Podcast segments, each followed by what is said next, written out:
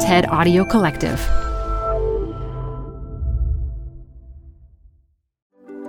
This is TED Health. I'm your host, Dr. Shoshana Ungerleider. Plant based diets are trending these days, but I'd never considered a future where medical treatments were also plant based. Could asparagus and its structure be used to repair spinal cord injuries? In his TED 2020 talk, biomedical researcher Andrew Pelling explains how fruits and vegetables that we eat regularly could potentially be used in the future to help human tissue heal and repair itself. This show is brought to you by Schwab. You're here because you like to keep a pulse on fitness trends. Well, now you can invest in what's trending in active lifestyle, healthy eating, wearable tech, and more with Schwab investing themes. It's an easy way to invest in ideas that you believe in. Schwab's research process uncovers emerging trends. Then their technology curates relevant stocks into themes. Choose from over 40 themes. Buy all the stocks in a theme as is or customize to better fit your investing goals, all in a few clicks. Schwab Investing Themes is not intended to be investment advice or a recommendation of any stock or investment strategy. Learn more at schwab.com slash thematic investing. Welcome to the Canva guided meditation for stress at work. Impending deadline? Generate Canva presentations in seconds. So fast.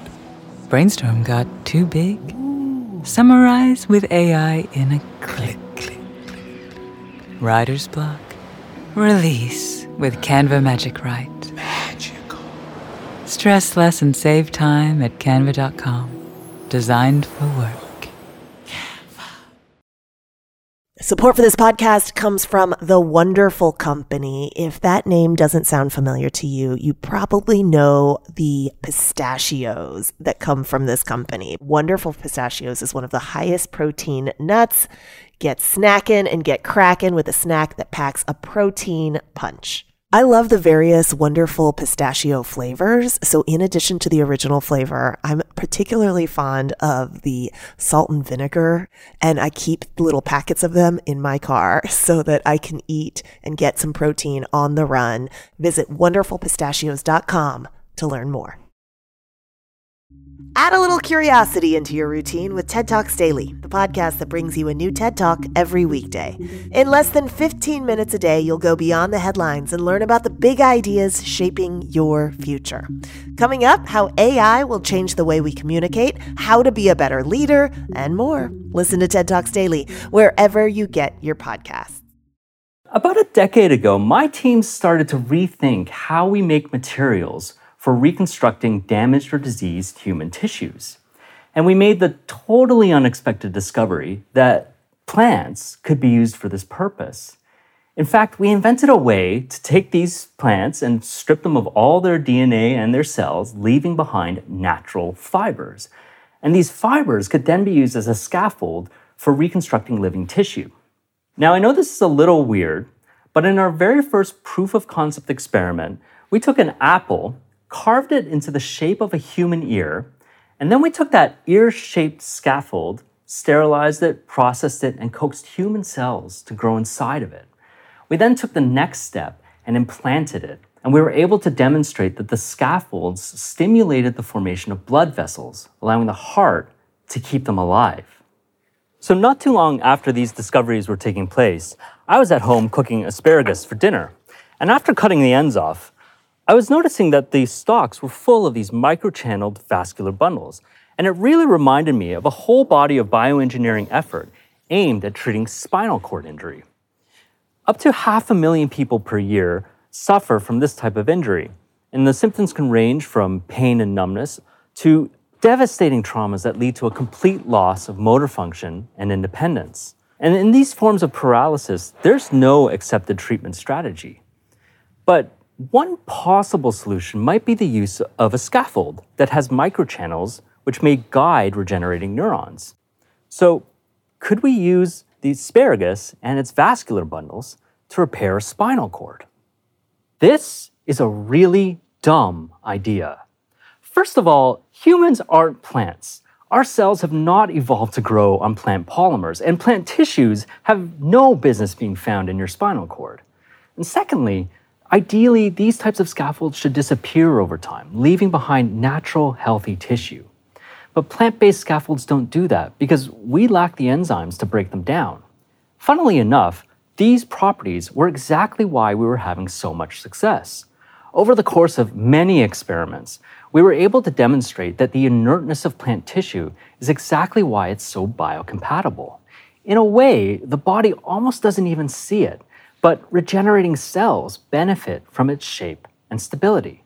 Now, this is all well and good, but I constantly felt this weight of doubt when it came to thinking about spinal cords.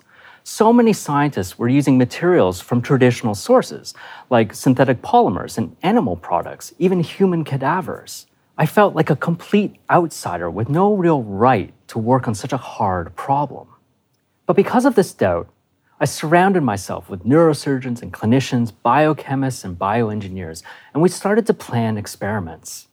The basic idea is that we would take an animal, anesthetize it, expose its spinal cord, and sever it in the thoracic region, rendering the animal a paraplegic. We would then implant an asparagus scaffold between the severed ends of the spinal cord to act as a bridge. Now, this is crucially important. We're only using asparagus. We're not adding stem cells or electrical stimulation or exoskeletons or physical therapy or pharmaceuticals. We're simply investigating if the microchannels in the scaffold alone are enough to guide the regeneration of neurons. My team struggled every day with these types of experiments, and we constantly asked ourselves why we were doing this until we started to observe something extraordinary crucial signs of recovery. Now, we still have a lot of work to do, and there are a lot of questions to answer. But this is the first time anyone has shown that plant tissues can be used to repair such a complex injury. Even so, We've been sitting on this data for over five years. Doubt drove us to repeat these experiments again and again, to the point of almost bankrupting my lab. But I kept pushing because I knew these results could be the start of something extraordinary. And what's just as exciting is that my company is now translating these discoveries into the clinic, into the real world. This technology has just been designated a breakthrough medical device by the FDA. And this designation means that right now, we're in the midst of planning human clinical trials set to begin in about two years. And you know, I think the real innovation is that we're now able to design or program the architecture and structure of plant tissues in such a way that they could direct cell growth to address an unmet medical need. As scientists, we spend our lives living on a knife's edge. On the one hand, it's our job to fundamentally broaden the horizons of human knowledge. But at the same time, we're trained to doubt, to doubt our data, to doubt our experiments, to doubt our own conclusions.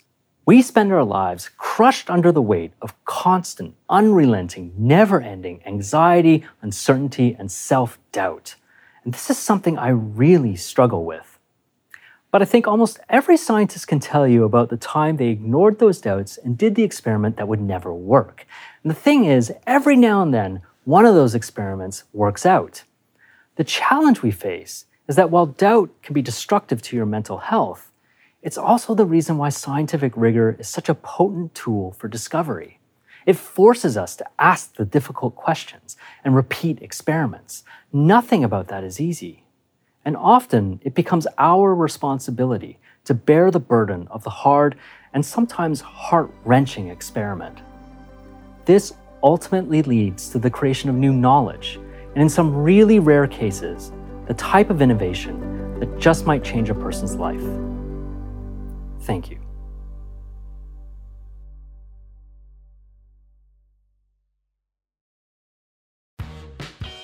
You're growing a business and you can't afford to slow down. If anything, you could probably use a few more hours in the day. That's why the most successful growing businesses are working together in Slack. Slack is where work happens, with all your people, data, and information in one AI powered place. Start a call instantly in huddles and ditch cumbersome calendar invites. Or build an automation with Workflow Builder to take routine tasks off your plate, no coding required. Grow your business in Slack Visit slack.com to get started. Support for this show comes from Brooks. I've really gotten into running this year, so I have to tell you about the Ghost 16 from Brooks because this shoe is kind of a game changer. I found the cushioning to be next level comfortable. It's incredibly soft, yet surprisingly lightweight. It's literally comfortable every time my foot hits the pavement. The Ghost 16 from Brooks isn't just a shoe for me, it's a daily boost for my runs. Visit brooksrunning.com to learn more.